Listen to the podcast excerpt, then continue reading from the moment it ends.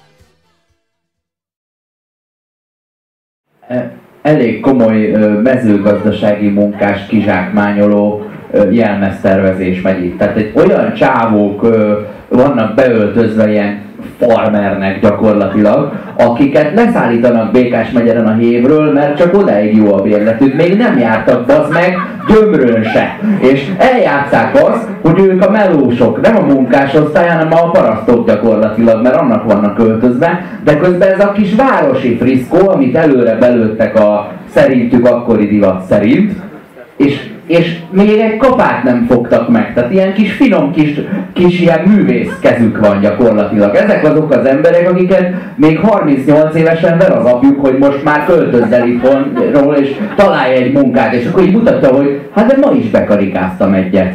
Tehát ilyen senki háziak baszki. De legalább ez a zene összejött nekik, és akkor hazanyomták, hogy na ugye, de hogy ez, hogy fölveszem ezeket a ruhákat, és hülyét csinálok abból, aki az meg szarba húgyba gázol, hogy én kenyeret zabálhassak, a, amiért 5 métert kell mennem, ez akkora parasztság, érezzük, hogy de szép, hogy ezt, ezt a szót használjuk arra, hogy, hogy felelősségre vonjunk valaki, e, arcátlan. Nem. Hányás. E, hogy, és hogy jut eszébe egy ilyen büdös prolinak, hogy, hogy, hogy kis, kiszáll a fürdőkádból, és egyből fölvegye a kertésztabrágot, és kész!